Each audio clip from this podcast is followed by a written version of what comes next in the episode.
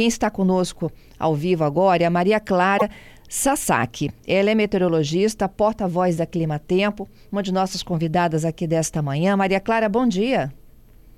Olá, muito bom dia, Fernanda. Bom dia também a todos que nos acompanham.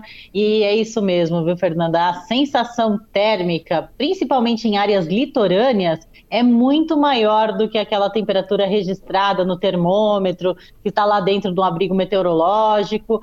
É uma temperatura muito mais alta e isso deixa em alerta a população, Fernanda. É, nós estamos assim com o mapa do Brasil vermelho, não é mesmo? Vermelho em todas as regiões. A gente tem temperaturas acima da média, não só nesta onda de calor, né, que estamos vivenciando agora, mas para toda a primavera. Os próximos meses serão de temperaturas bastante elevadas, tem possibilidade de recordes de maiores temperaturas do ano, até mesmo algumas regiões no interior do país podendo registrar recordes históricos de temperaturas, né, desde o início das medições. Uhum. Hoje a situação do Espírito Santo é o que no alerta de vocês? É de perigo? É de uma situação complicada, sim. A gente tem um alerta para o Espírito Santo, as temperaturas devem subir bastante, principalmente já a partir de amanhã, mas ganhando muita força no fim de semana, entre domingo e segunda-feira, porque o que acontece, Fernanda? Hoje nós temos um bloqueio atmosférico e esse bloqueio impede o avanço das frentes frias que se formam lá na região sul até chegarem aqui no sudeste. Então elas ficam presas lá no Rio Grande do Sul, inclusive é o que estamos vendo, né? Muita chuva no estado gaúcho, um volume muito elevado, vários transtornos no Rio Grande do Sul, porque as frentes frias se formam, ficam presas ali no Rio Grande do Sul e não conseguem avançar para outras regiões do país. Agora, no domingo, a gente vai ter uma, uma frente fria um pouco mais intensa, que ela consegue enfraquecer esse bloqueio atmosférico, avança até o sudeste do Brasil afastada no oceano. Não deve provocar chuvas significativas pelo interior do estado, mas o fato dela conseguir chegar até a altura do sudeste já dá uma aliviada, uma quebra nessa onda de calor. A temperatura vai se intensificando até o ápice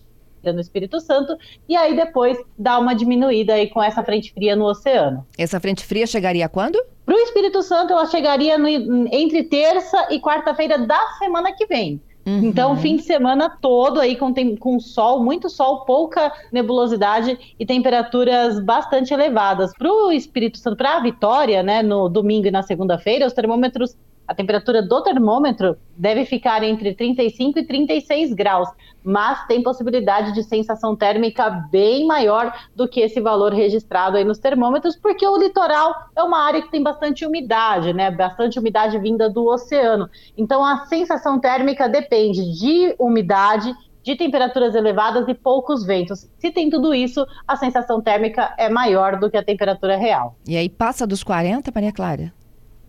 Podendo até passar dos 40 graus. Se a gente tem uma temperatura de 36 graus numa área litorânea, como é o caso da segunda-feira, domingo, segunda-feira, a gente pode ter uma sensação térmica até acima dos 40 graus. Meu Deus. É, e para outras capitais, vocês deram uma estimativa de até 50, não é isso?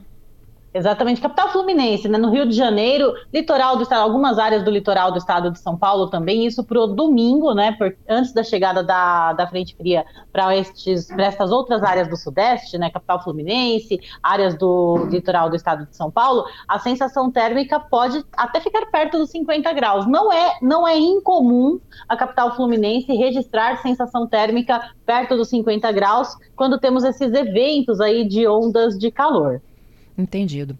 Bom, é, então a expectativa de uma frente fria que consiga chegar ao sudeste, mas só a partir de terça ou quarta, né? Chegando aqui para trazer um pouco de alívio ao calor no Espírito Santo. E até terça, segunda e domingo, domingo e segunda até terça, então a gente tem que se preparar para esse calorão tem que se preparar para esse calorão. Eu estava ouvindo a programação, né? A gente comentou aí sobre a, uma corrida de rua bastante, bastante famosa, né? Então, quem vai correr? Eu sou corredora de rua também, então é, quem vai correr essa, essa prova tem que olha bem onde estão os pontos de hidratação da prova. A prova sempre, tra sempre traz, né, o, o, informativo da prova, sempre tem o ponto onde você vai fazer a sua hidratação. Tem lá a água para você tomar durante a prova. Então, quem vai correr, presta atenção, dá uma olhadinha antes para se preparar, porque a temperatura é muito elevada desde as primeiras horas do dia. Então, você sabendo já com antecedência o quilômetro que você vai tomar água, você consegue se preparar melhor e ter uma estratégia melhor durante a corrida. Então, vê o mapinha antes, dá uma olhadinha no informativo da prova para já ir preparado, porque a temperatura vai estar tá muito elevada, com sensação de sensação térmica também muito elevada, Fernanda. É isso. Obrigada, viu, Maria Clara? Bom trabalho para você. Bom trabalho, até a próxima. Até a próxima.